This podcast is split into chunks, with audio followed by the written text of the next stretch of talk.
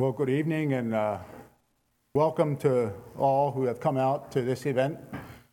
I want to uh, just take the liberty to say with the psalmist that in Psalm 48, verse 1, it says, Great is the Lord, and greatly to be praised in the city of our God and the mountain of his holiness. Beautiful for situation, he says. The joy of the whole earth is Mount Zion on the sides of the north, the city of the great king. And toward the end of that psalm, there are at least several verses there that are outstanding as I think of an event like this. Verse 9 of 48 says, We have thought of thy loving kindness, O God.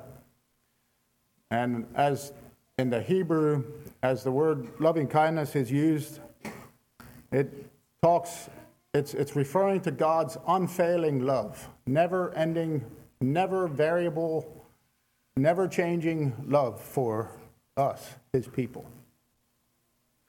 I'm honored to be a part of that. And verse 14 says, For this God is our God forever and ever. He will be our guide, even unto death.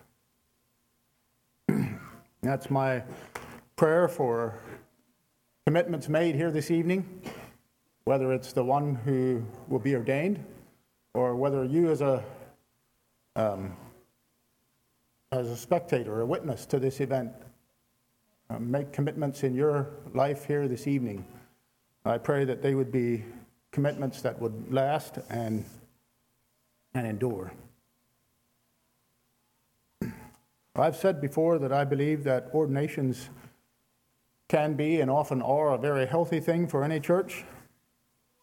The appointment of pastors according to the New Testament, I think is considered to be a very normal thing in church life. I think it's something that is should never be seen as a crisis.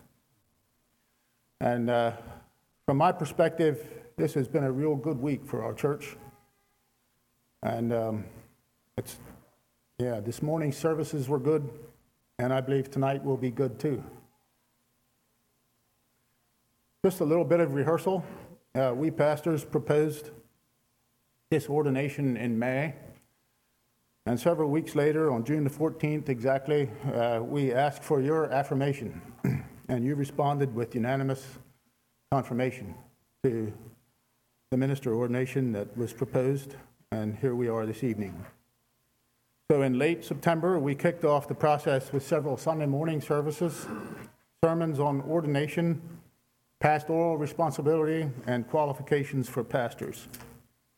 And this past week, especially, we, um, how shall I say, doubled in a little more. And we had times of prayer and fasting and asking God for his guidance, God's will to be made obvious in our church at this time as to who from among us should be ordained as a minister, as a pastor at this time.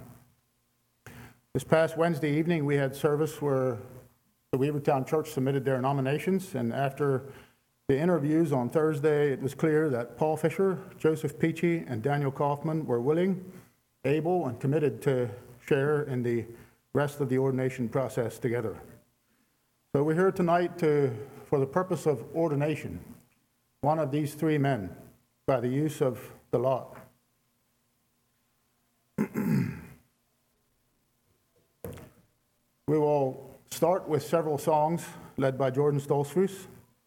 Immediately after the singing, Manny Glick from the Pequea congregation will share a devotional, after which we'll proceed with the ordination. And following that, our guest speaker this weekend or this um, today, this morning and this evening, Raymond Fisher from Greenville, Tennessee, will bring a sermon entitled Christ Church Moves Forward. Let's stand together for prayer, and then after the prayer, we'll have uh, several songs. Let's pray. Lord our Father, we come to you in Jesus' name. We thank you for your presence and your enablement, for your guidance this past week and days and years. We realize that your faithfulness in the past is evidence of your faithfulness in the future.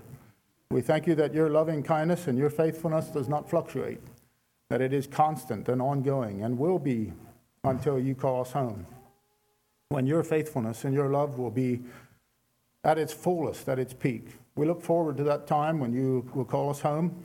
And I pray for a spirit of faithfulness and um, servants, service in all of our hearts to you and to others. And I pray that this evening would be a means to that, would create safety here at Weavertown and for the community beyond. I pray your hand of guidance and blessing on this service. We lift up Manny and Raymond to you as they preach.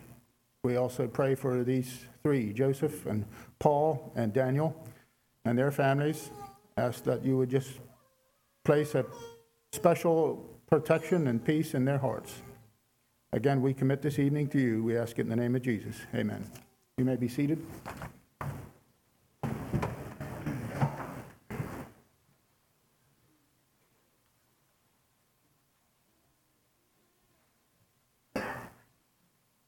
Turn to number 136. 136, Father, in thy mysterious presence. I especially like the end of verse 3. Now make us strong. We need thy deep revealing of trust and strength and calmness from above. Number 136. No, Father.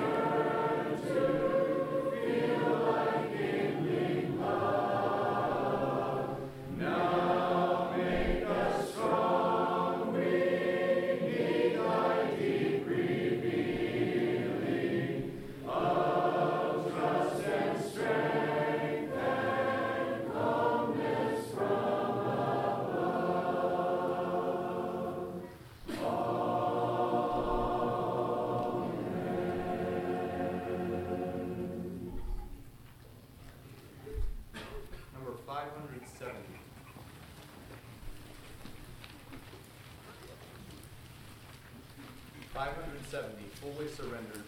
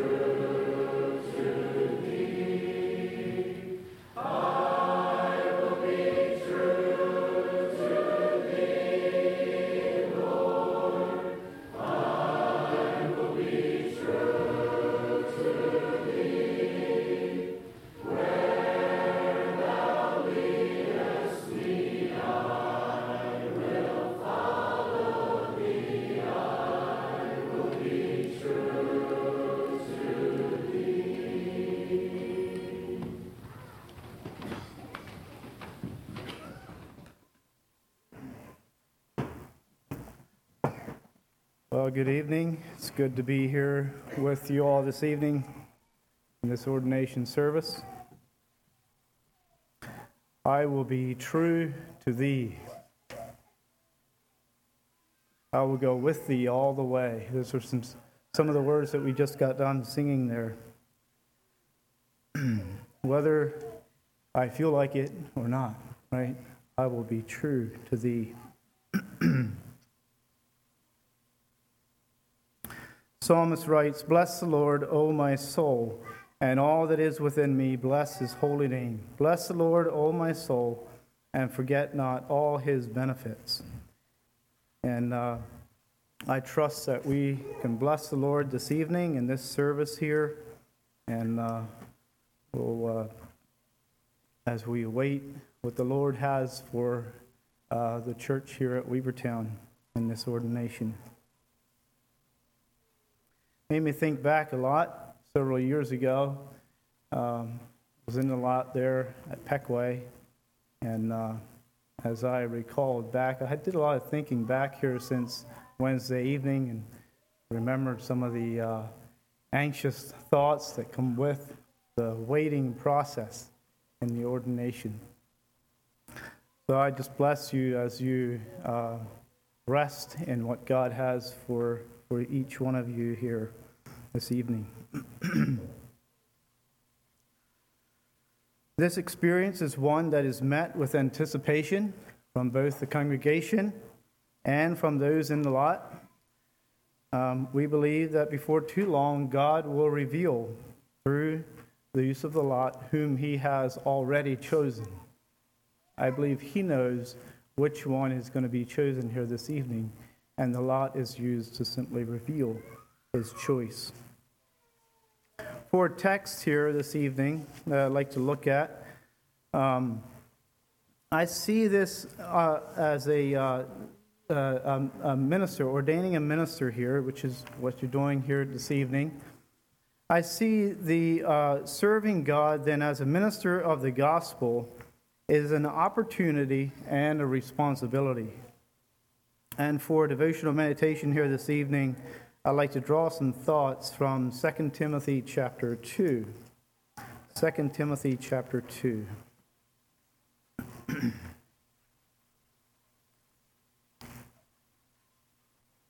Paul is writing to young Timothy, um, a young pastor of the church of God, and uh, he's He's uh, admonishing Timothy here, and this is uh, what we believe is probably one of the last letters that Paul wrote.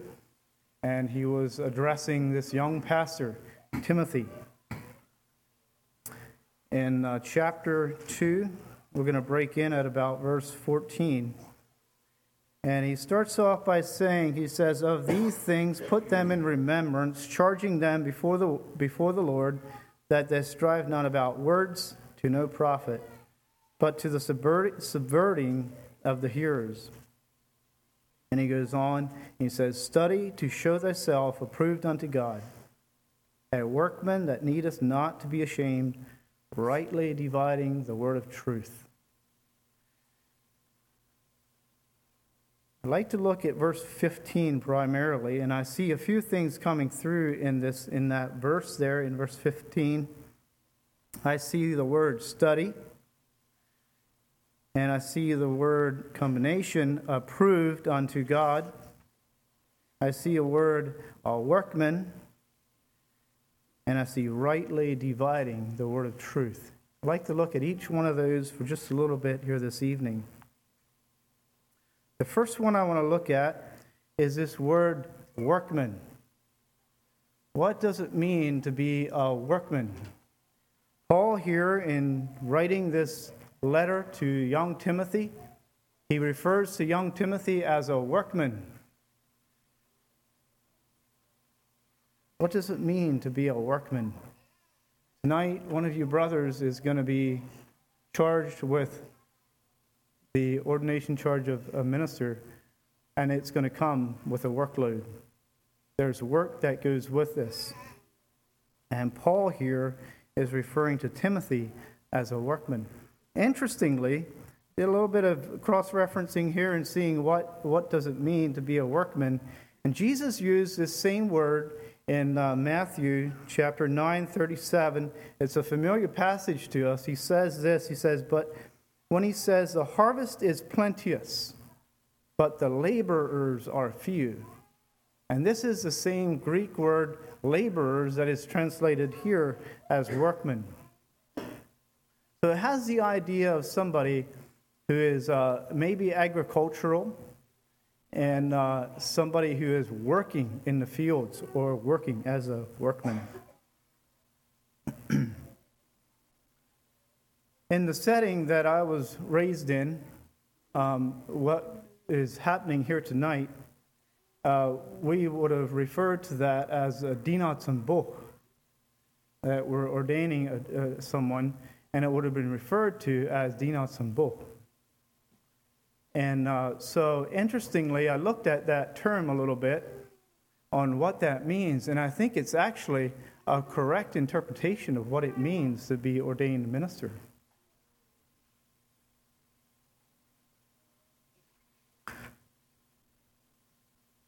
Being a dinat sambo simply means to be a servant of the word.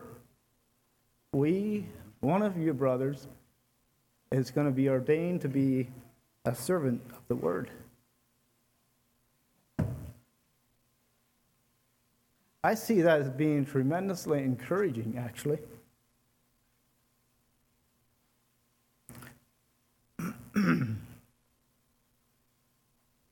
a servant, then, or as Paul says, a servant, is then one who is under someone else. Someone who works for his master. A servant is someone who works for someone else. Or, as Paul says it, so then what does it mean to be a servant of the word? Or we could say, as Paul says a workman. What does it mean to be a workman of the Lord? First, let's look at a few of the responsibilities that I think came with being a workman of the Lord or a servant of the word.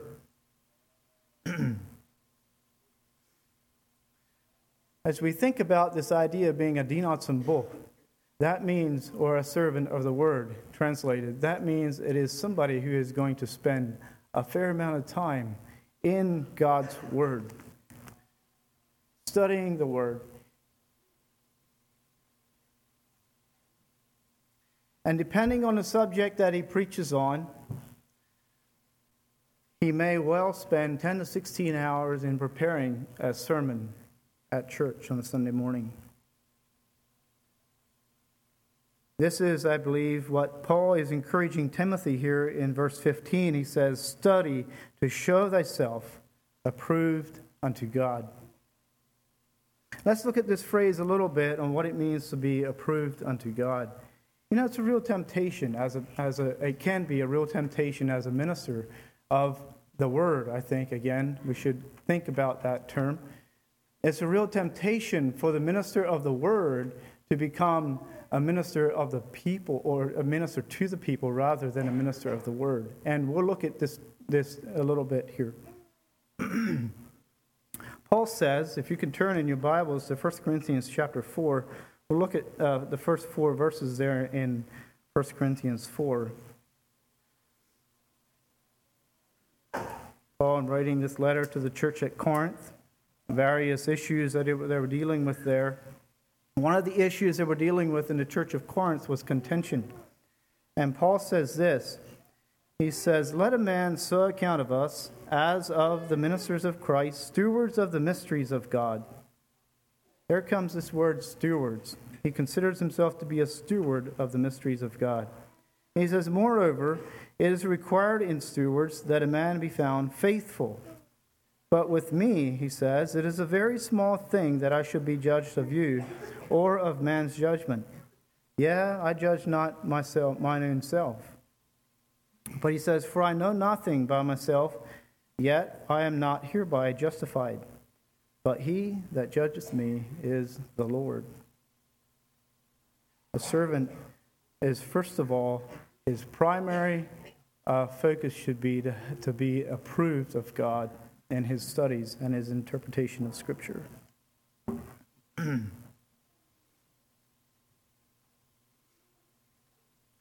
when serving, in some senses, we are all servants, are we not? Whether we are ministers or whether we are lay members, we are all servants in some, in some senses.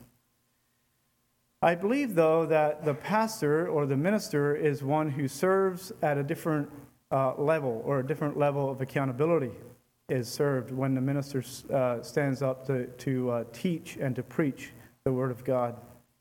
In that sense, I believe, is what Paul was saying, but he that judges me is the Lord. Because sometimes the preacher will preach things that may not be the popular thing to say at the moment. But he needs to, first of all, be one who is willing to show himself approved unto God. As a servant, his goal is to rightly divide the word of truth. And when he does that, he spends time in prayer in his quest to rightly divide the word of truth. When he does that, he does not need to be ashamed.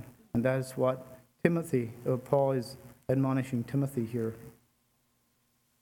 in 2 Timothy chapter 2.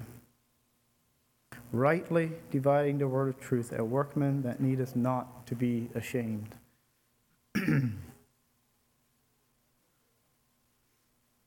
there was a, uh, a story I once heard, or an incident I once heard about a man who would, on the occasion, he would remind his ministers that they are, you are my servants. You are my servants. And uh, wow, that's an interesting way of seeing things. I believe, though, that it may not be a, a, a correct understanding of who a minister is. See, first of all, he is a servant of God. The minister, one of you tonight, will now become, I believe, a servant of God at a different level, in that he is a servant of God to the people, to the church. And tonight, we have, I believe, here at Weavertown, one of you will be chosen to be uh, a servant of God to the, to the people at church. One of the blessings that comes with this charge, and uh, we have seen some of this in our few short years that we were ordained here. And uh, one of those, just recently, we uh, visited a. Um, and this is one of the tremendous opportunities that come with serving at, as, a, as a peanut symbol. Because you go and you represent God. And anyway, so we went, we went to visit uh, an older lady, single lady at church that is um, not doing too well. And she was uh, laying there on a bed when we got there.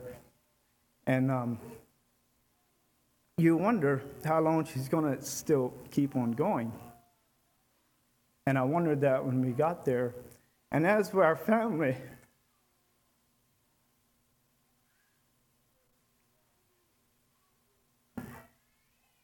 we gathered around her bed and we started singing. And she, in the condition she was in, helped us sing all three songs all three of them. And I left that night feeling tremendously blessed.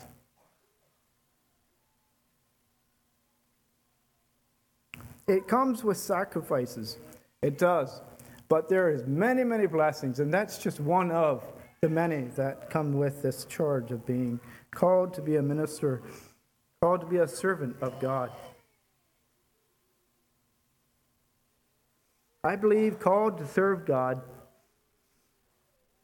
And Timothy here would have, I believe, understood this. Called to serve God should not be seen as something that is a burden. Rather, it should be seen as an opportunity to serve and to do good to others. And especially serving as it relates to serving God through being a Dinox symbol. I'd like for you to remember that one thing. You're probably not going to remember anything I said tonight because you're just can't wait to get this next couple moments past, right? Remember how that was. Well, if, if you can remember one thing, you will, you will be called to be a servant of the book. And from that platform, you will be called to minister to the people through being a servant of the book. Let's stand together for a word of prayer.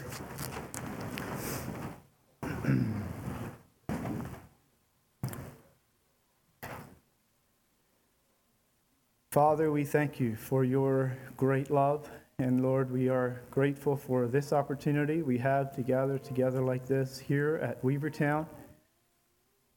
Father, I pray for peace with each one, with each one of these who are in the lot and with the congregation as they await what you have for them and what you will be revealing to the church here in the next several moments. Pray that you would guide and direct and have your way in the rest of the service. In Jesus' name, amen. You may be seated. I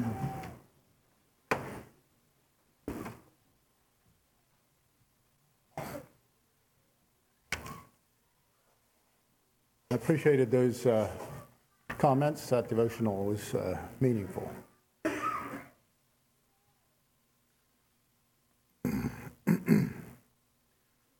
well, tonight we have three men who have been nominated to share the lot for ordination. And during the interview process, all three of these men have said that if the ordination process reveals it, they would be willing to accept the charge. And we at Weavertown here have had the blessing of seeing these men at work in our congregation. They've proven themselves to be sound in faith. They've shown by their lives to be people of commitment and integrity. We've had the opportunity to be blessed by their examples and by their actions, by their spouses and their families. So there is only one role to fill at this time, and three capable men. I don't necessarily feel that the way we're doing it here this evening is the only way to do it. But I'm thankful that we have a precedent to follow, um, steps that have been taken by others at other times from our church. And I'm really, really glad that we pastors or some other group of men or people from church here uh, do not have some sort of retreat or they gather in some sort of room to decide who of these three should be ordained. What we're planning here to do this evening is to use the lot. I have uh, three new Bibles here, and uh, I've been intentional about handling them the same. And uh, I have three slips of paper. Two of the slips of paper are completely blank, no writing on them at all. And one slip has two verses from the Bible. Proverbs 16:33 says, "The lot is cast into the lap, but the whole disposing thereof is of the Lord." And then the verse from 1 Samuel 16, verse 12 says, And the Lord said, Arise, anoint him, for this is he.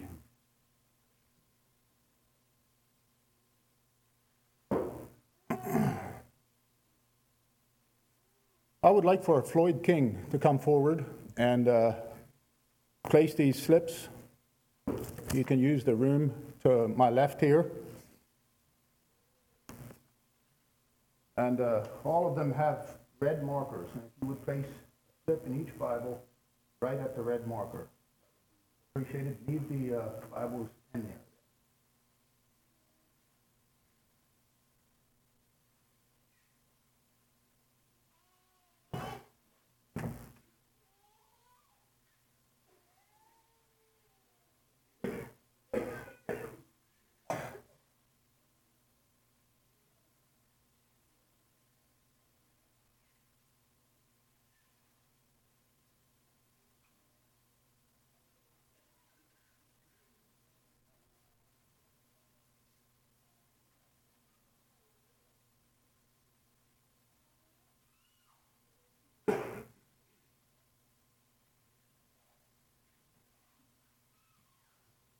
Lloyd Byler, uh, if you would come forward and uh, bring the Bibles and place them here on the table. I encourage you to shuffle them first, though, and uh, bring them out and place them on the table with the spines facing the, the, the audience.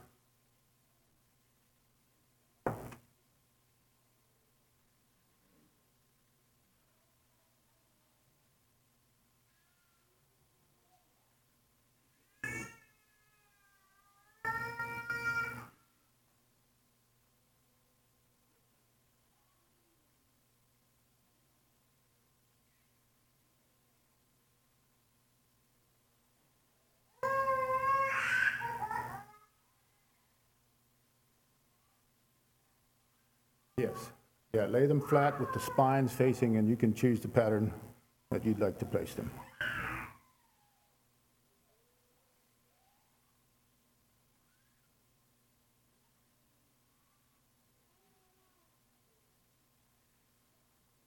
All right, let's just come to the Lord in prayer and commit this time to the Lord.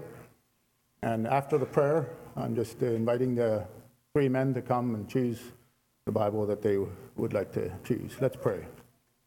Lord, at this time, we look to you for guidance and help. We pray for this part of the process now, and uh, you have been faithful in guiding us through each step of the process. And at this time, as the men choose their Bibles and the slip is found, I pray, Lord, that it would be a means of blessing for all, and especially for these brothers. I pray that you would, um, yeah, just control all of our minds and hearts. And I pray this in Jesus' name. Amen. All right, uh, you can take your time, but I choose you, encourage you to go ahead and choose your Bibles.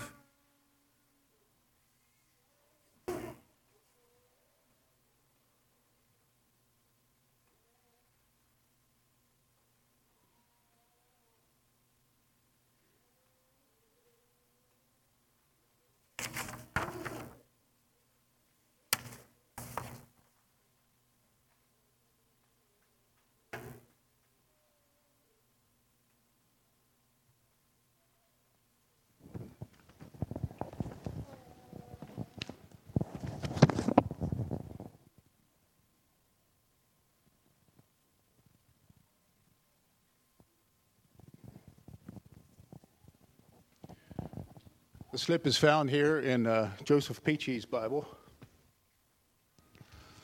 The lot is cast into the lap, but the whole disposing thereof is of the Lord. And the Lord said, Arise, anoint him, for this is he.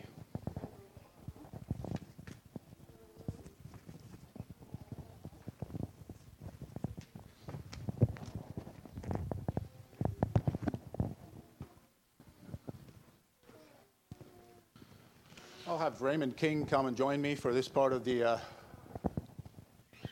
process here. Um, Brother Joe and Susan, you are invited to stand.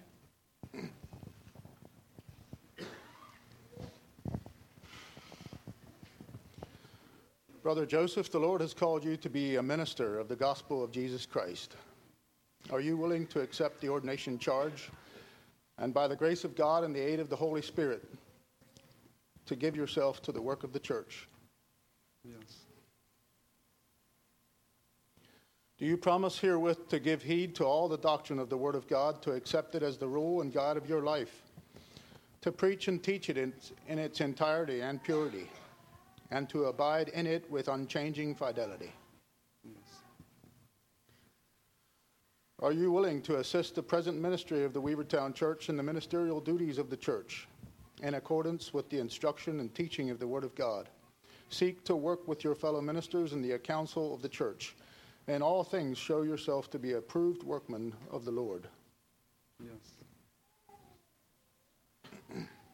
Brother Joseph, this charge you are given here on this 10th day of November 2019 is given on the premise of your confession and commitment and promises before God and these witnesses to the foregoing questions. This charge shall be valid and in effect as long as you are faithful to these and as long as the Lord grants you health and ability. Your first responsibility will be to assist in the pastoral duties of the Weavertown Church and then to the community and beyond, wherever the Lord, by the leading of the Lord, wherever the church, by the leading of the Lord, may lead you. I invite you to kneel at this time uh, as you we've the charge.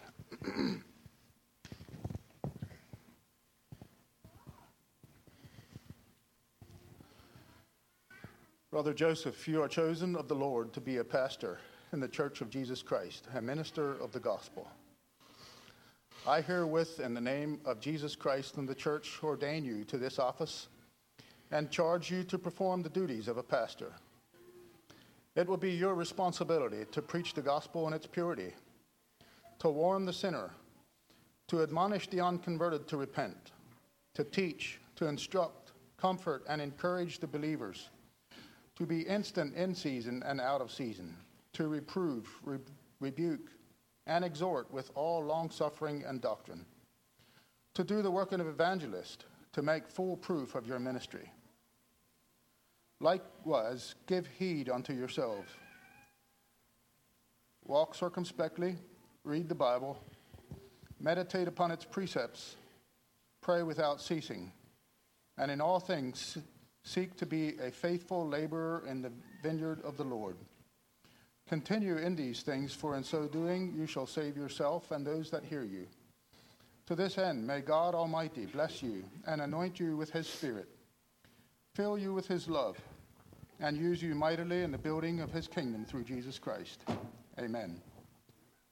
I invite the congregation to stand as we pray.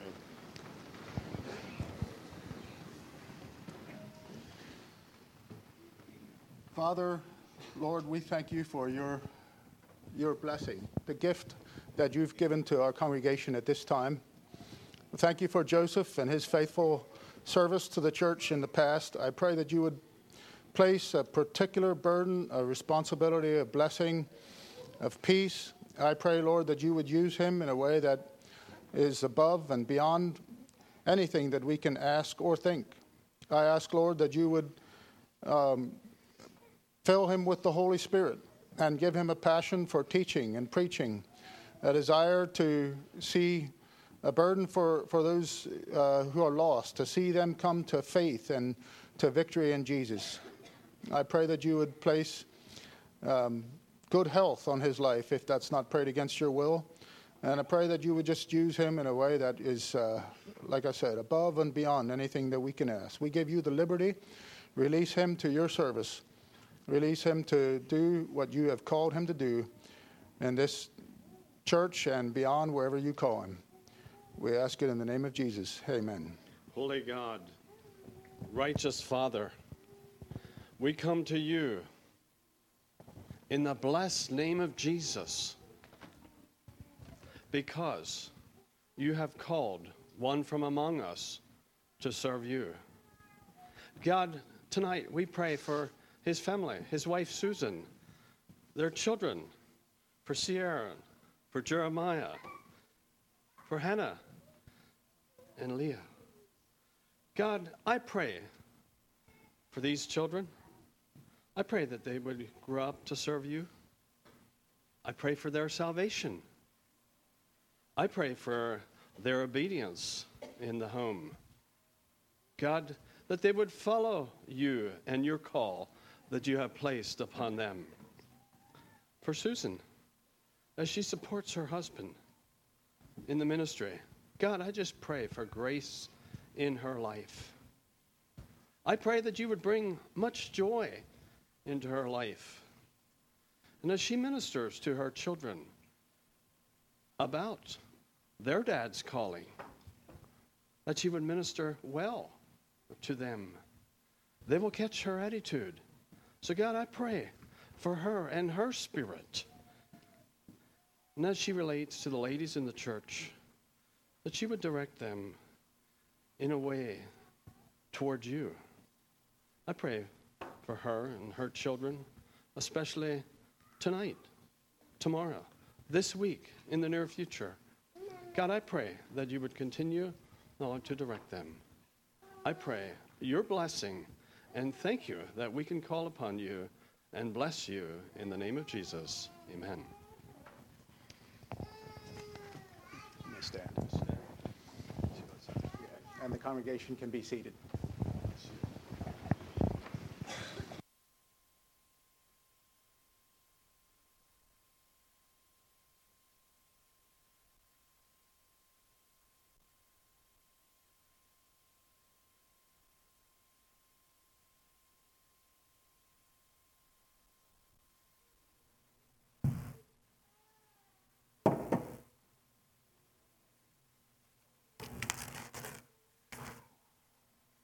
For you as a congregation, I think these weeks and especially the last several days have been a blessing.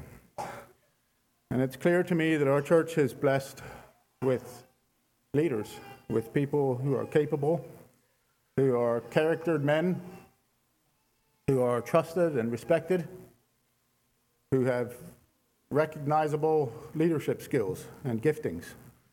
And that is really a blessing. That is really a blessing. And Paul and Joseph and Daniel are three of these. And while they've been spotlighted in the last couple of days, there are multiple others of you. I know. Had you been nominated, you also would have said you're willing, if the process would reveal it, to serve. That's a blessing. And all of you, you three men, and, and Chris and others, are serving vital roles in this, in this church. And God wants all of us to continue to do what we've been doing, to be faithful in, uh, and, and serving others and ministering to others. And I am confident, very confident, that you as a congregation are going to be supportive of Joseph in the coming days, and that you're going to receive Joseph as a, as a gift to our congregation, our church at this time. I've admired you, Joseph, for your uh, service, your um, behind the scenes work on food committee and teaching in general. And I've admired your passion for the details of the Bible and um, placing meaning in all of that, and, and uh, appreciate how you're passionate about that. And uh, I'm sure there's newness or a learning curve that you'll find to pastoring and church leadership. And it is just as true that as you continue to continue being the person that you've been, uh, God will bless you and uh, continue to guide you on the path and the process that you've been in. Thank you, Daniel and Paul, for your willingness. Uh, again, it's just, a, I think, an evident sign of our church appreciates you and needs you and respects you. Uh, yeah, you are just uh, welcome and continue to fill the roles that you've been doing. I just want to bless you in that. I think without further comment now, we will turn our attention to uh, Brother Raymond Fisher and the sermon that he's prepared here.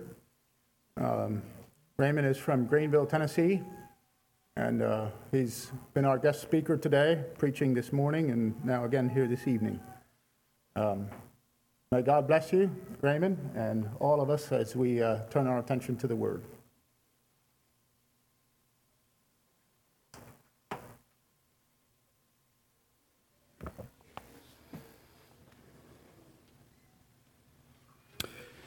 I wish to commend Brother Dave and the ministry here the simple and straightforward way this ordination has been carried out.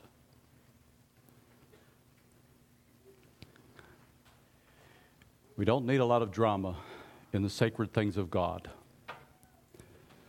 And I, I just, I just want to give you that encouragement this evening.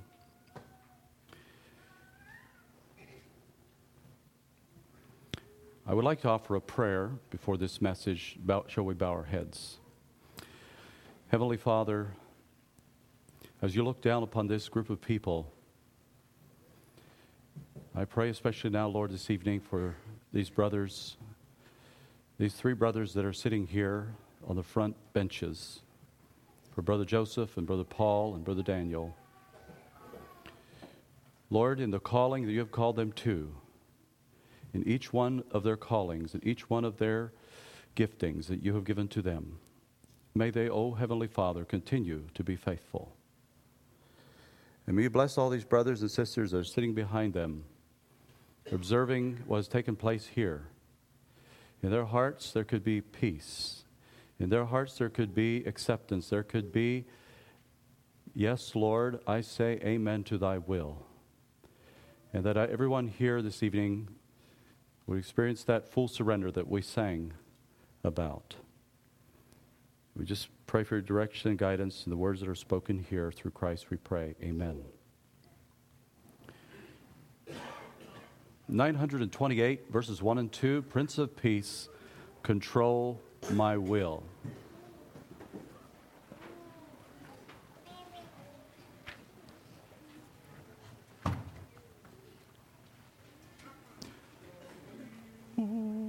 Prince of Peace,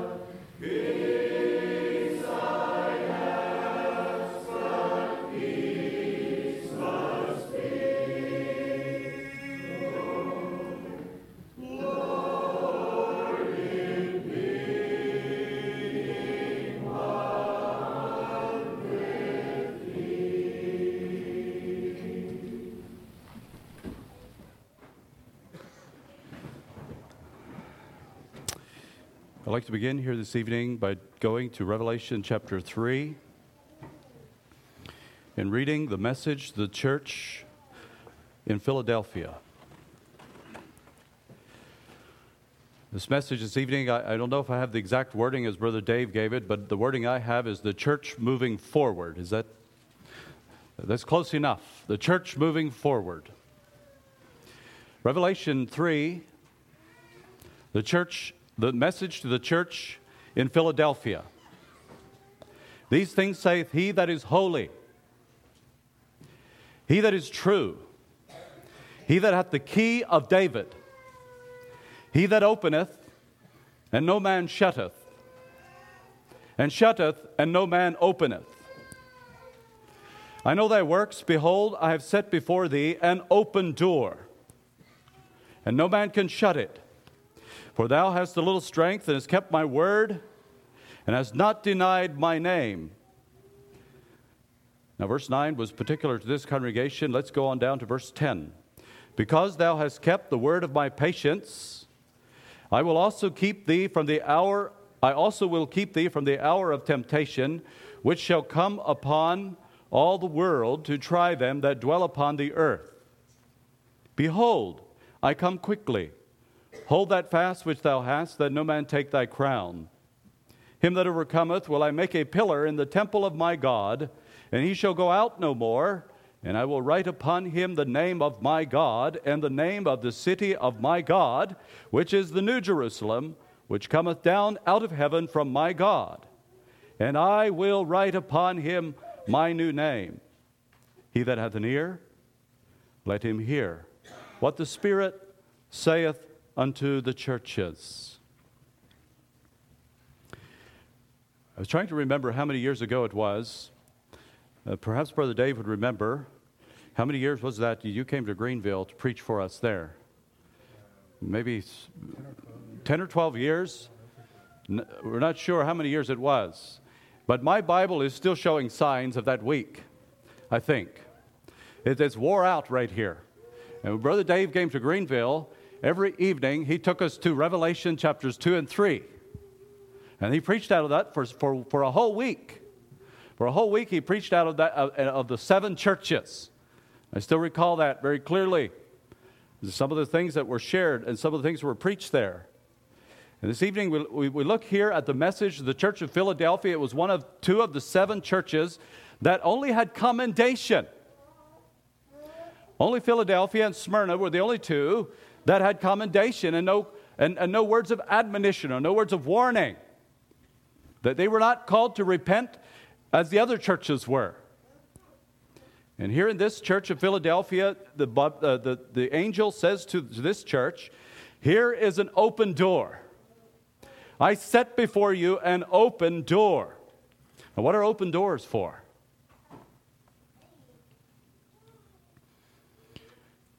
You think of doors in the Bible, we go back to Genesis, we, we know, remember the door of the ark. And the door of the ark was open. And it was open for, I, I would say, for, for quite a long time. It was open, it, it took some time for everything to go into that ark that needed to go in. If you want, if you want to get a picture of everything that might have went into that ark, just go down there to Kentucky at that place where they built the ark again. And it wasn't Noah that built it. Uh, it's not built because a flood is coming. But you will get a picture of what all went in. That door was open for a long time, but the time came. That door was shut. And when the door was shut, just like the door here, no one could open it because God shut the door. But there, here's an open door. There's other doors in the Bible. There's the, there was the twin doors, the, the door of the tabernacle, the temple, the doors of the temple. And those doors were closed.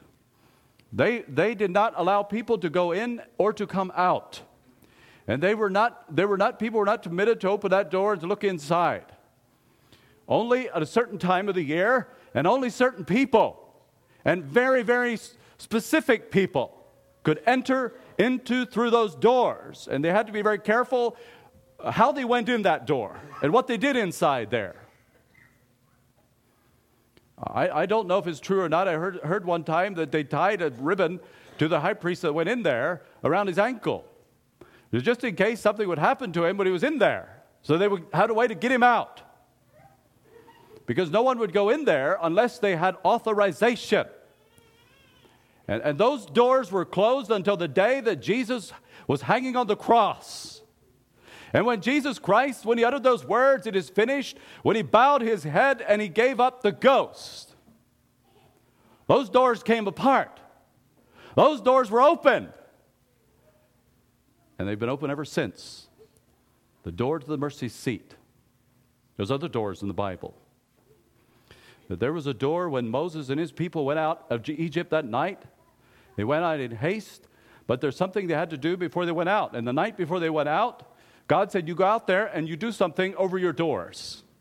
And they took, they took blood from a lamb that was killed, and they put blood over the, the posts and over the lintel of that door.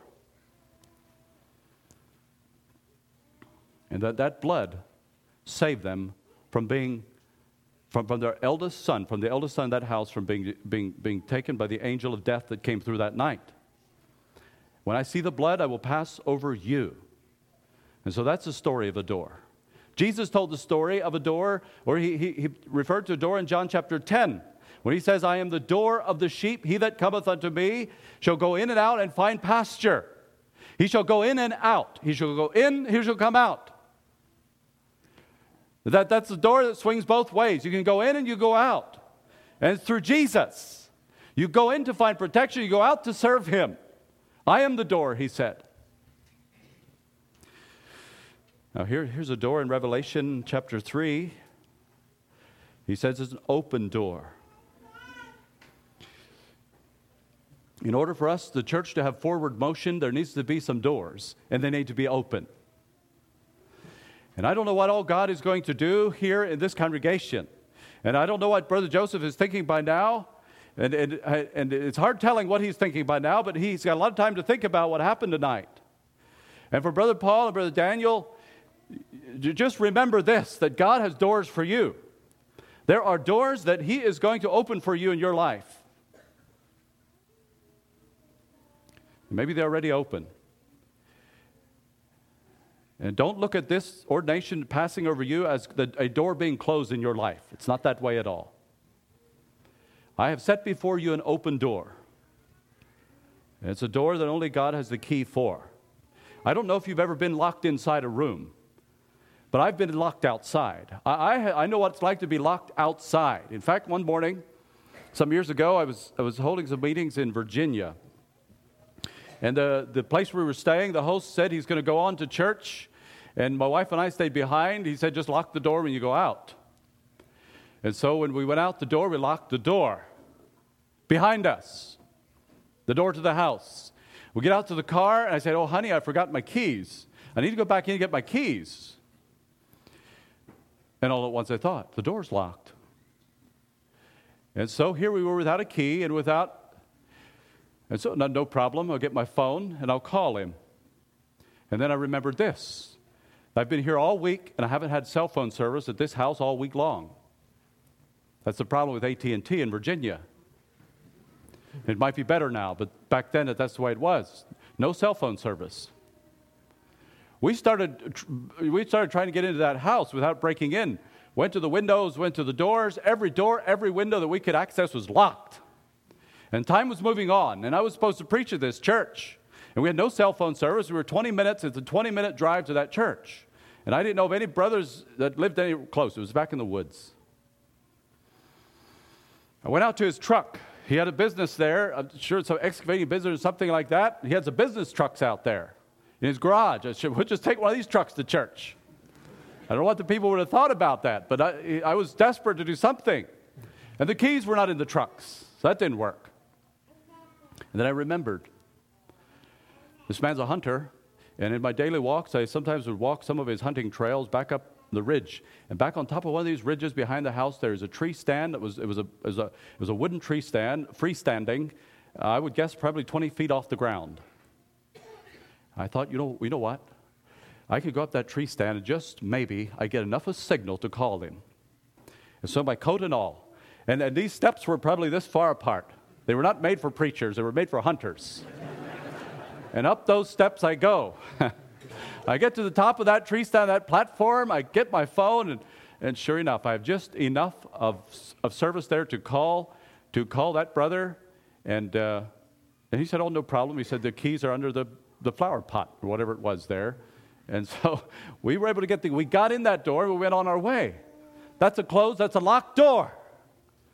And, and brothers, God says this thing about the church moving forward there's a key and there's a door. Has God, how is the door in this congregation? Has, has God opened the door? Is the, has He the key? Has He taken the key and opened that door? And is this congregation ready to move? Is it moving through that door? Is there, is there motion going on here? Forward motion is always preferable to moving backward or being in neutral. There are great events that happen really fast, like thoroughbred horse racing. The, the record for the mile and a quarter Kentucky Derby was set in 1973 by Sec- Secretariat. And that thoroughbred horse ran that mile and a quarter in one minute and 59 seconds. Now, that's pretty fast for a horse. And I've never been able to figure out why these derbies, the Kentucky Derby, the Preakness, and all those others, they spend millions of dollars, they spend thousands of, of hours preparing for this race. And it's advertised in the papers all over the world. There's people come in and, and they they, get into these stands and they, they bet their money. And I don't know what all goes on, but it's it's a big thing. And you think, wow, this is really going to be something. In less than three minutes, it's all over. That's fast. Those, those things, that's, that's an example of something that, that, that takes, there's a lot of forward motion there. And, and it's, it's, it's I, am not a, I'm not a horseman as, as such, but to see a thoroughbred running wide open is something to see. I've never, excuse me, I've never been at the Kentucky Derby, but it is something to see. It's, it's, it's a beauty, Think of beauty. Well, then, then you have other things that, that take a lot of time, like cycling competitions. Cycling competitions, the Tour de France, for example, it, it runs for 23 days. And in these 23 days, these cyclists, if they make it all the way, they travel approximately 2,200 miles.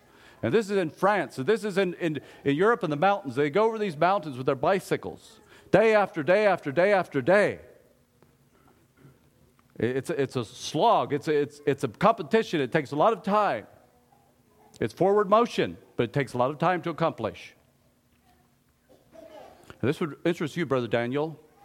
Uh, back in August, we went to Australia. And we visited Stephen Black family, and while we were there, we were there for five days. He took us out to his pineapple farm, and uh, I, told, I told Stephen, I said, We're not just here, we, we want to do something. So he said, Well, I'm planting, I've got a field down here. And so uh, it reminded me of years, years ago, and please, please understand, years ago I was a boy. I was at my grandfather's farm down here on Newport Highway. And I remember one day, one time I was there for about a week, and they were planting tobacco, and I helped plant tobacco. I was just a little boy. And this pineapple business reminded me of that. You sit two in a cart, and, and you sit there, and this whole this thing's in front of you, and, and you're, you're grabbing these plants, and you're putting them into the ground. But believe me, it's a very, very slow process. The tractor is in the lowest creeper gear it can go. It's idling. It's just going down the field. You almost have to watch. You, have to watch the, the, the, the, the treads on the tractor to even know that it's moving. That's how slow it is. And I thought it's forever to t- plant this pineapple field. And the rows are long. Several weeks after we came home, Stephen told me that we got the field planted. I said, okay. I, I couldn't believe that. Extremely slow process. What about the church? In either case, the thing we dread the most and can tolerate the least is stagnation and inaction. That's why I'm not a fisherman. Although my name is Fisher and people rib me all the time about it. And though we own a farm and we, we, we have a farm, it borders the Nolichucky River, which is one of the top small bass rivers in the state of Tennessee. And people think I just have to be a fisherman. My name, my name gives it away, and I, have a, I can go fishing whenever I want to, but I'm not a fisherman. I just can't tolerate that stagnation inaction and sitting there and waiting and waiting. And, and, and that's why some of us do not make good fishermen.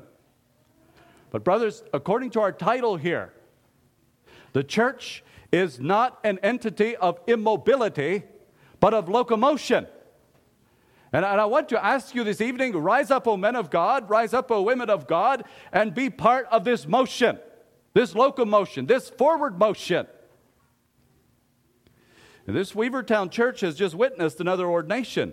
And how many ordinations have preceded this one? Is there anyone here that has a ready answer to that? I'm sure this was not the first ordination here. I'm confident I know that. But how many preceded in the last 110 years, is it? Is that how long is it? Yeah. Yeah. That's a long time. So there's been some ordinations here. This is not, this is not the first ordination. And maybe there's someone here that knows how many there have been. But how many will follow, none of us know. How many, will, how many ordinations will follow the ordination of Brother Joseph until Jesus comes? No one knows. I can say that confidently because we're all humans in this room. we're all humans. But we don't know that. We don't know what's going to happen. This could be the last one, this could be the first one of many to follow. This ordination was not planned to fill a vacancy, as in the case of Matthias, that's my understanding at least. Matthias replaced Judas, and the, the apostles said, We're 11, we need to be 12. We need to get, put someone in that, that empty chair. And so Matthias was ordained there by Lot. Read that in Acts chapter 1 and, and end of the chapter there.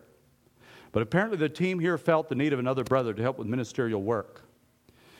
And I, I, I've, I've, I've, I've compare that with Acts chapter 6 and the life of the church there, Jerusalem, and the apostles and elders. They were busy men, the church was growing, a lot of needs. They said, We need some help around here. And so Acts 6 records that event in the life of the church of Jerusalem when they ordained that through prayer and the unified council of the church, there were men, men from them who were appointed to the work at hand. And after those ordinations, there were seven of them in one day. Those seven men were ordained all at once. They were all in there, there at that one event.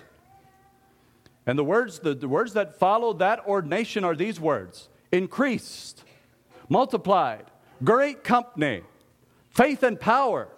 And, brothers, that's the energy. That is the energy that results from holy endeavors such as this. There's an energy that's been, been, been, been here this evening. And it, it's, we call it holy ground here but there is, there is something, this ordination is not an end in itself. So now we have another minister. Now, now There's a purpose and a plan here. And maybe even your ministers don't fully understand what all that is going to be, but God knows. God knows what Brother Joseph is going to be, where, where he is going to go. He knows what, what his, his plan is for Brother Paul and Brother Daniel and all the rest of you out there. The church moving forward often follows resolution. Turn to Nehemiah chapter 2, Old Testament. But all scripture is given by inspiration of God. And these things were written for our learning. The Bible says, Nehemiah 2, one of the closing scenes of the Old Testament. I don't know who, who decided to put which books where in the Old Testament, but if it be chronological, Ezra and Nehemiah would be out toward the end of the end of the Old Testament. This was after the captivity. In chapter 2, and Nehemiah here, he is commissioned by uh, Artaxerxes, the king there, to go back to Jerusalem and to see what he can do about the problem they had in Jerusalem. The wall was, the wall was in, in, in ruins. And so he says in verse 17, the men that were with him, this Nehemiah, I said unto them, notice he's, I said, said, or then said I unto them, ye see the distress that we are in, how Jerusalem lieth waste, and the gates thereof are burned with fire. Come and let us build up the wall of Jerusalem, and we be no more a reproach. I'm a little fearful sometimes to do that. As a minister, as you said, as a leader of the church, sometimes it takes courage just to say something like that in the congregation. Because if no one listens, you're going to look like a fool. But you're just not sure what the reaction of the people is going to be to make such a statement. And, and so we're better off, and we cover our tracks a little better. We, we, we cover our hide, uh, we, we, we, we're a little better off when we say, Should we? What, what do you think, brethren? Is this something we should do? That way, if they turn it down, then we're pretty much where we were before. Nehemiah said, Let us, let's do it. Come, let us build the wall, up the wall of Jerusalem. And then I told him the good hand of my God, verse 18, which was good upon me, and also the king's words that he had spoken unto me. And they said, What a relief it must have been, but notice, they said. Verse 17, I said. Verse 18, they said. Let us build. I find that to be a real encouragement. I find that to be enlightening. I find that to be give me energy and strength and, and courage. So you have a man with a vision. You have a man with a vision that says, Let us, let's do it. We can do it, brothers. And your ministers can inspire this congregation to do things like that. But what a, what a tremendous encouragement and confirmation. They said, Let us rise up and build. So they strengthened their hands for this good work. Then we have a little cheek there with verse 19 with Sanballat. Let's just leave him there. Let's go to verse 20. Then answered I them and said unto them, The God of heaven, he will prosper us. Therefore, we, his servants, will arise and build. So again, I said, We will arise and build. And then, chapter 3, verse 1 Eliashib the high priest rose up with his brethren the priests, and they builded the sheep gate. They began the work. Again, I said, Let us build. They said, Let us build. I said, We will arise and build. Then they rose up and builded. That, that's a beautiful picture here of church moving forward. And I don't think, I don't think ministers should be offended if, if the suggestion to build the wall comes from one of the brethren out there. We don't have all the good ideas after all. We should not be too proud to accept a, a suggestion that I should have thought of it. You know, I should have. But I'm glad you thought of it. I'm glad you came up with that idea. That's a great idea. We can, let's do it. Let's do this thing. We can do it. We've got the people, we've got God has blessed us with the resources, we've got the vision, we've got the energy. Let's do it, brothers. And I'm not going to put a lot of practicals in that because I don't know exactly what, what for opportunities you might have here. The church is likened to four things in the New Testament. I give you a lot of words tonight. I could tell you I have a house in Chuckey or in Limestone, Tennessee. Uh, oh, yeah, I have a house. But if I tell you I have a house like, like Brother Wilmer has, and I don't have a house like that, but if I would tell you I have a house like Brother Wilmer has, then all of a sudden there's a picture comes in your mind. And what do you see in your mind? You see Brother Wilmer's house, right? Well, I can't really describe what kind of house I have. It's, it's a unique house, I guess. So you don't really know what my house looks like. But if I tell you it looks like so and so's house, you get a picture. And God, in His wisdom, gave us pictures, gave us descriptions of the church of Jesus Christ, the New Testament, that draws pictures in our minds. They say a picture is worth a thousand words, and how true it is. The church is like a building. And I say it's like a building. Let's see if it says like a building or is a building. How does that say that? 1 Corinthians 3. That's, that's where we get the strongest picture of the church as a building. And uh, talks about the foundation here. Verse 9 We are laborers together with God. Ye are God's husbandry. Husbandry. That means we're his tillage. That means he cultivates and he works and does, we're like soil. Ye are God's building. Ye are God's building. And then he goes and expounds on that. He gives a little exposition of what he means by that. And he tells in verse 11, Other foundation can no man lay, which is Jesus Christ. And then now, if any man build upon the foundation, gold, silver, and he goes and, and explains the different kinds of ways that man builds. And some of the work will abide, some of it will suffer loss. It just depends what kind of material you're using to build. And that's, that's consistent with the whole scripture. And that's consistent with Jesus, how he ended the Sermon on the Mount there about the story of the wise and the foolish men.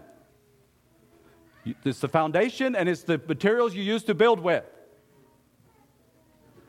And especially the foundation is an important part. And so, a building to build, the church is likened that way. The design of the church, in, in whom all the building fitly framed, together growth into the holy temple in the Lord. But if I tarry long, that thou mayest know how thou oughtest to behave thyself in the house of God, which is the church of the living God, the pillar and ground of the truth. The church of the living God is the pillar and ground of the truth. It, it, gives us pictures of buildings and pillars and, and, and something. In order for a church to be built, good materials must be used, the blueprint must be followed, the foundation must be true. And a church that is built upon the rock Jesus Christ is a church that is moving forward. It's standing still while moving forward. It's, it's, standing, it's, it's standing on the rock of ages, but it's moving forward. It's gaining ground. It's, and, and the way that a building moves forward is by, is by strengthening. Now, building doesn't move, you understand, but the way that the church moves forward like a building is it, it, you continue to add features to this building. You have this plain structure and then you continue building. You, and as you need it, you, you build higher and more stories and more rooms and more capacity and more accommodations, and the church continues to be built.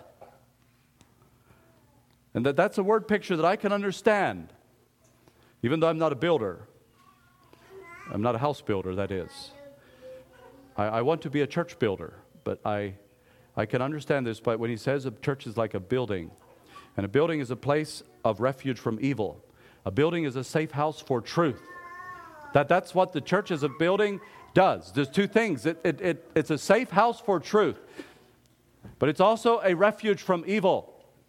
The church ought to always be that way as a building. Secondly, the church is like a body. Church is a body, 1 Corinthians 12.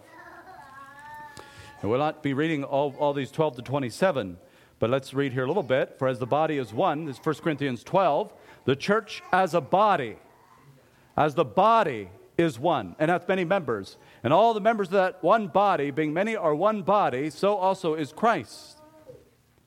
For by one Spirit are we all baptized into one body, whether we be Jews or Gentiles, whether we be bond or free, whether we and have been all made to drink into one Spirit, for the body is not one member but many.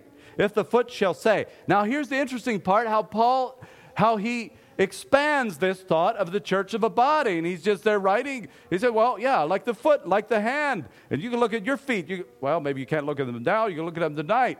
But you look at your hands and you can look at around you. You see ears. You see people with, with body, with members of the ears and hands and noses. He says, that's a word picture. That's a picture that not only a, a word picture, but it's, it's something that's reality. And of course, the, the next logical question is so then what am I in the church? Well, the church needs all these parts.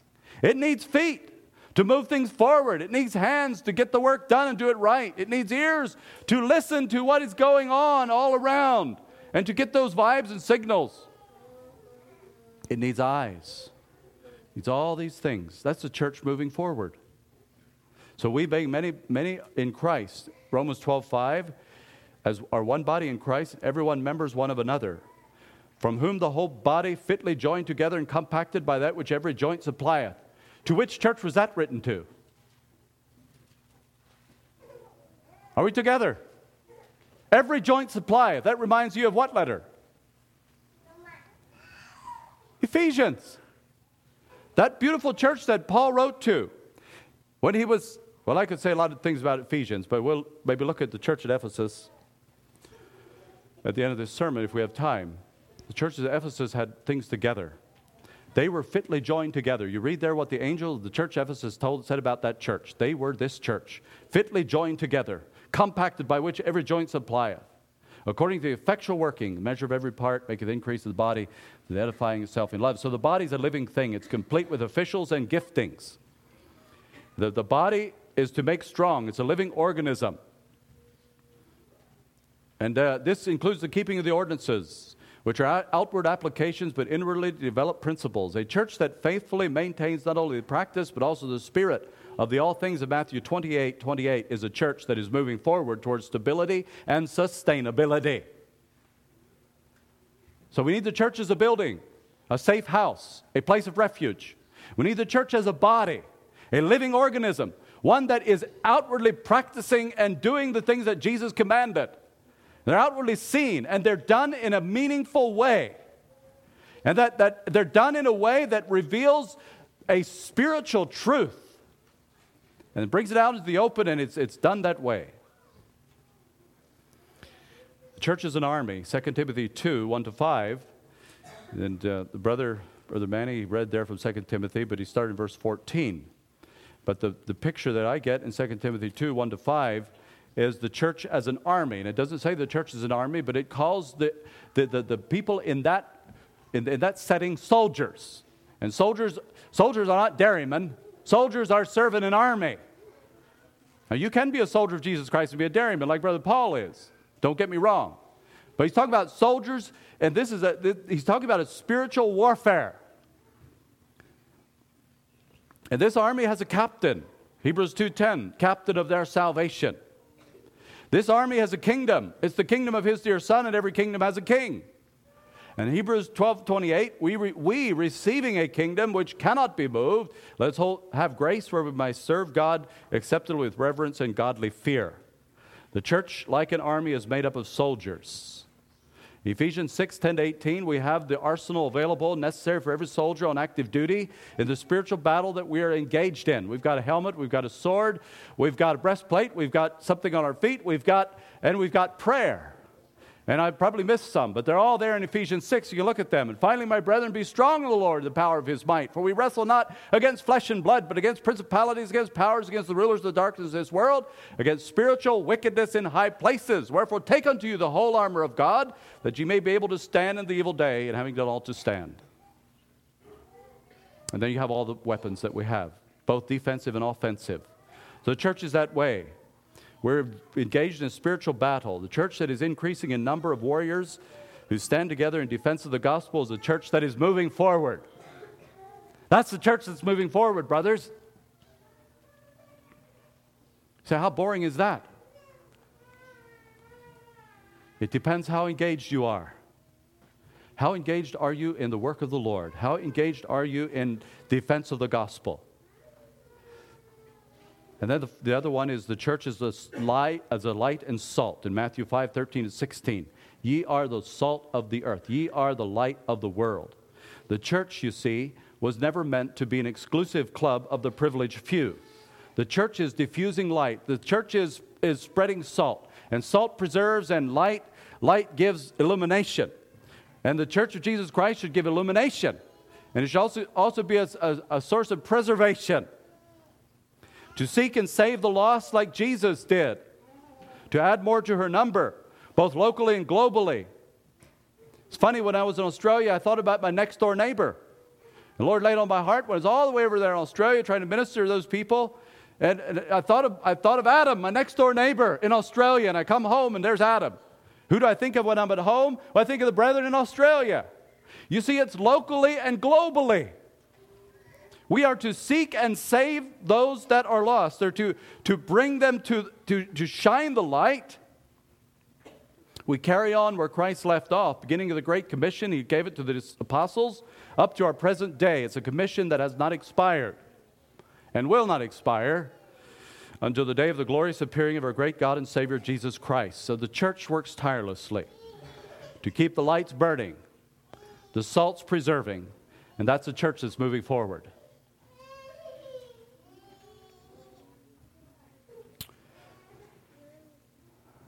Striving onward, pressing forward. What detains will cast aside. Are we willing to do that? Things that keep the church from moving forward are sin in the camp. That, that hurts. That, that, that bogs down. That destroys forward motion. Sin in the camp. Conflict among members. That's no good. If you're going to have a church that's moving forward and you have conflict among the members, this thing goes on and on. You might as well put it in neutral for a while, try to figure out what's going on, get it, get it straightened out. Hesitancy among the builders and the ministers, the congregation, leaders of the church. They need to be confident in what they're doing. If they're hesitant and always say, well, we're not sure, maybe, you know, what, what should we do? This thing is, hmm. There's times that we take time, seasons of prayer, meditation, consultation. But if there's too much hesitancy among the builders, it's going to keep the church from moving forward. Unhealthy diets is going to be a problem. Soldiers aren't going to do well. When they're constantly feeding off of things that are going to, going to weaken them down and, and make them susceptible to all the viruses that are out there in the world today. Unhealthy diets, yeah, that's, that's a bad one. Maybe there's discontentment with the program. It's not so much what we are doing, it's how we're doing it, you know? Sometimes we get more excited about how we're going to do something than actually get it done. And then when we do it, then we're criticized, wasn't done right. Well, my question is is it being done? Is the work of the church being done? Then don't worry so much. You may do it one way, he may be do it another. There's discontent with the program. Sometimes there's disloyalty to the brand. So I have no problem letting the world know that I'm a Christian. I don't have much of a problem letting them know that I'm Anabaptist. We ask the question, maybe I'll say, you know, what that means. But I do have a little bit of a problem saying that I'm, I'm a part of the Weavertown Amish Mennonite Church. It's a little bit of an embarrassment to the, we're, we're a, there's, there's a bit of disloyalty to the brand. I say, brothers and sisters, if we're going to have the Church of Jesus Christ move forward, we need to work where, where God has placed us and work with a will and work without embarrassment, work without shame. This is who I am. This is my identity. Identify with these people. That's where God has called me to work. Sometimes there's disconnect with the captain. And all these things can affect our, our usefulness. And then there's arguments on the details of the furnishing in the church. And sometimes the blueprints get blurred. But probably the one that's, that hits us the hardest and is the worst one, per, perhaps, is the loss of the first love. And that takes us to, that takes us to uh, back there to Revelation. And you know that story. You know that. You, don't, don't you know that? Surely you know that. He says you've done all these things right. You're a, you're a church that is to be admired. You're a church that has done a lot of good things, but here's, here's something that's wrong with you people. And that's you've lost your first love, and unless you get it back, Unless you repent, your name is going to be blotted out of the book of life. I think that was the that that's a very very strong or a, a strong result there, and uh, apparently it happened sometime or another because there is, to my knowledge, no church in Ephesus anymore.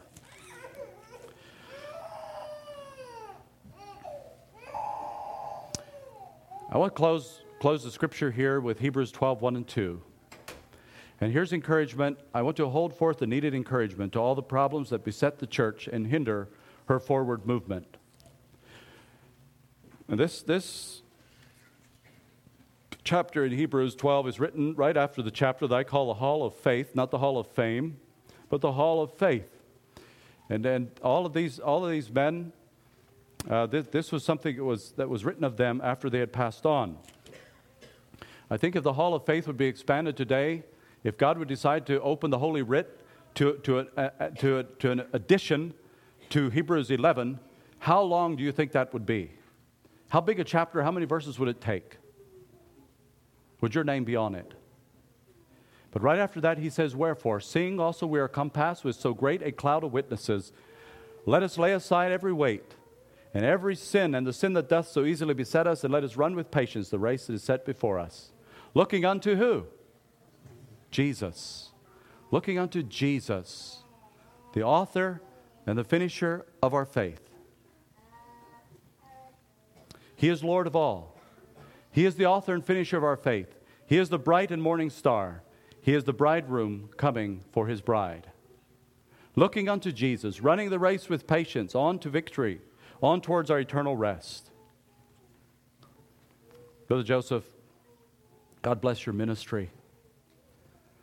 The Lord has gifted you, brother, and placed his hand upon you to make you a blessing. Your ministry is not yours to produce. You rest in him, he will work. If you abide in him, he will bring fruit. As you sow, he will bring increase. You are in God's peace, doing God's work at God's perfect time. And may God bless you as you take up that, that work. Take that responsibility that's laid upon you and allow God to work his work in your life. And may the rest of the church, may you, may you all move forward at the same speed. An army that moves at the same speed is going to be a lot more effective than one that is disjointed. And if there's uh, several running ahead, they're probably going to get shot down. If there's some that are lagging behind, they're probably going to be POWs. Let's all move together, brothers. Your ministry up here, they want to take this church in a direction. I don't know if they have a 100 year plan or not. The 110 years are behind what lays the next years lays before. But there's, I, I would have confidence these brothers have a plan, they have a purpose, they have a vision. You get in behind that and you support that. You put your energy into that, and the Church of Jesus Christ will move forward. And it'll expand beyond the walls of this Weavertown church. And maybe, just maybe, some of you can get to go to Australia. Would you stand as I pray? Heavenly Father, we thank you, O heaven, O God, for your blessing this night, the gift that you have bestowed upon this congregation. We just, we just ask a blessing of peace and of rest upon each of these members of this, of this congregation as they go from here. Resting in your will, saying amen to your will, and putting their heart into the work of the church to building the building, to strengthening the body, to continuing in the army as a soldier, a good soldier of Jesus Christ, enduring hardness and diffusing that light in this world, in this community, and wherever they go, and that salt that preserves and keeps until the day of our Lord Jesus. We ask your blessing upon the ministry here, and Brother Dave and his companions in labor. May they continue, Lord, to take courage and face the battle with joy, looking ahead as Christ did over the joy that was set before him. He endured all those things. And today is at the right hand of the throne of God. And may we one day meet there as well. In that beautiful place that you have prepared. As you have said, I go to prepare a place for you. And when I have gone to prepare a place for you, I will come again and receive you into my, unto myself, that where I am, there you may be also. We cling to that promise, O Heavenly Father. We ask your blessing. We're praying in Jesus' name, believing. Amen. God bless you all and thank you for your prayers. We'll turn the time back over to Brother Dave.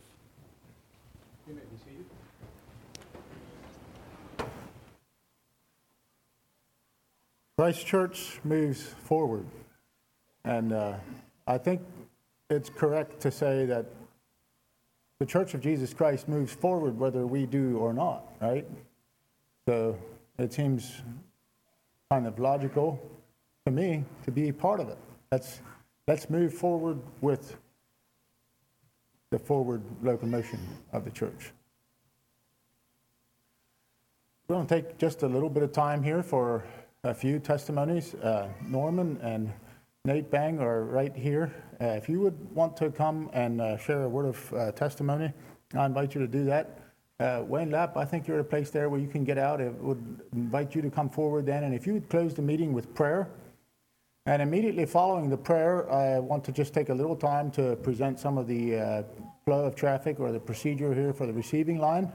And then we'll close the, uh, the um, gathering here this evening with a song while the uh, ushers clear some of the chairs and we get uh, things situated here. So, Norman, Nate, and Wayne.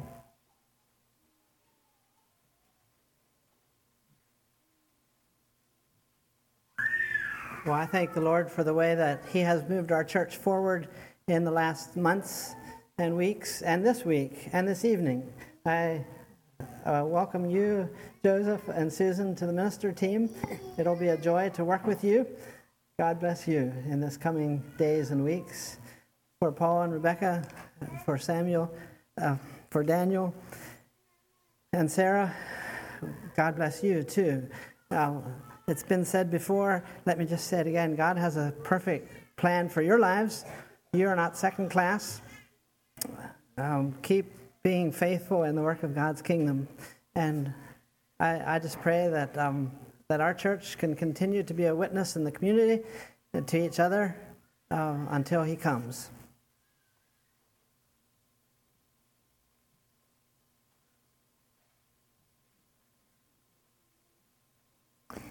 I think we have been very richly fed this week and before that, but I think especially of the message on Wednesday evening and then this morning, and as well as this evening. And uh, I was thinking of that numerous times uh, here this evening. Joe and Susan, we welcome you with open arms. It's an open door, and uh, we're excited about this. You have been called. Embrace that call, like we heard on Wednesday evening.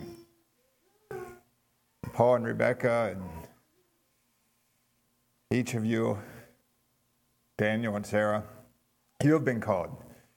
I've heard your testimonies about finding fulfilling in what you're doing, and God is calling you to continue serving Him. And to each one here, uh, I'm confident that there are other people who could have been setting up here, sitting up here this evening. But you have been called to areas of service. And I just want to uh, say amen to the service, to the message on Wednesday evening. Embrace your call and receive it with joy this morning joy and serving. So God bless you, and I'm excited to be a part of the church that is moving forward.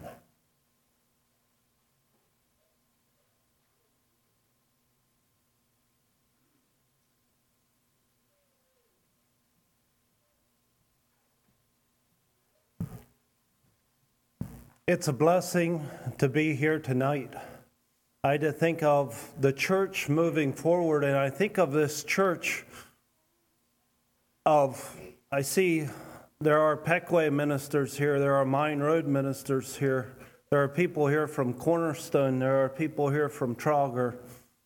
And we think of all the outreaches that have come out of Weavertown here and how what is happening in those places. And I bless you as a congregation. This is a blessing as a church that was established from here 19 years ago, and the many things that are happening in Burgettstown. A lot of that comes back to here as we grew up here. And Joseph, I'll encourage you the same way as the bishops in front of me encouraged me. If you want to be replaced as a leader, enjoy the position that God has given you. God has called you there and raise up other leaders to fill that gap. And for you as a church, may you continue to move forward and stand strong. There are many blessings out there that you don't even know have happened that are that are just a product, a harvest of what all happened here. And I see older men here that have stood around me as a little boy growing up here. May God richly bless you and each one of you as you walk through the open door that God has set before you. You want to stand? Shall we stand for prayer? God, we thank you and bless you for Jesus Christ. Thank you for the church. Thank you for each member of the church.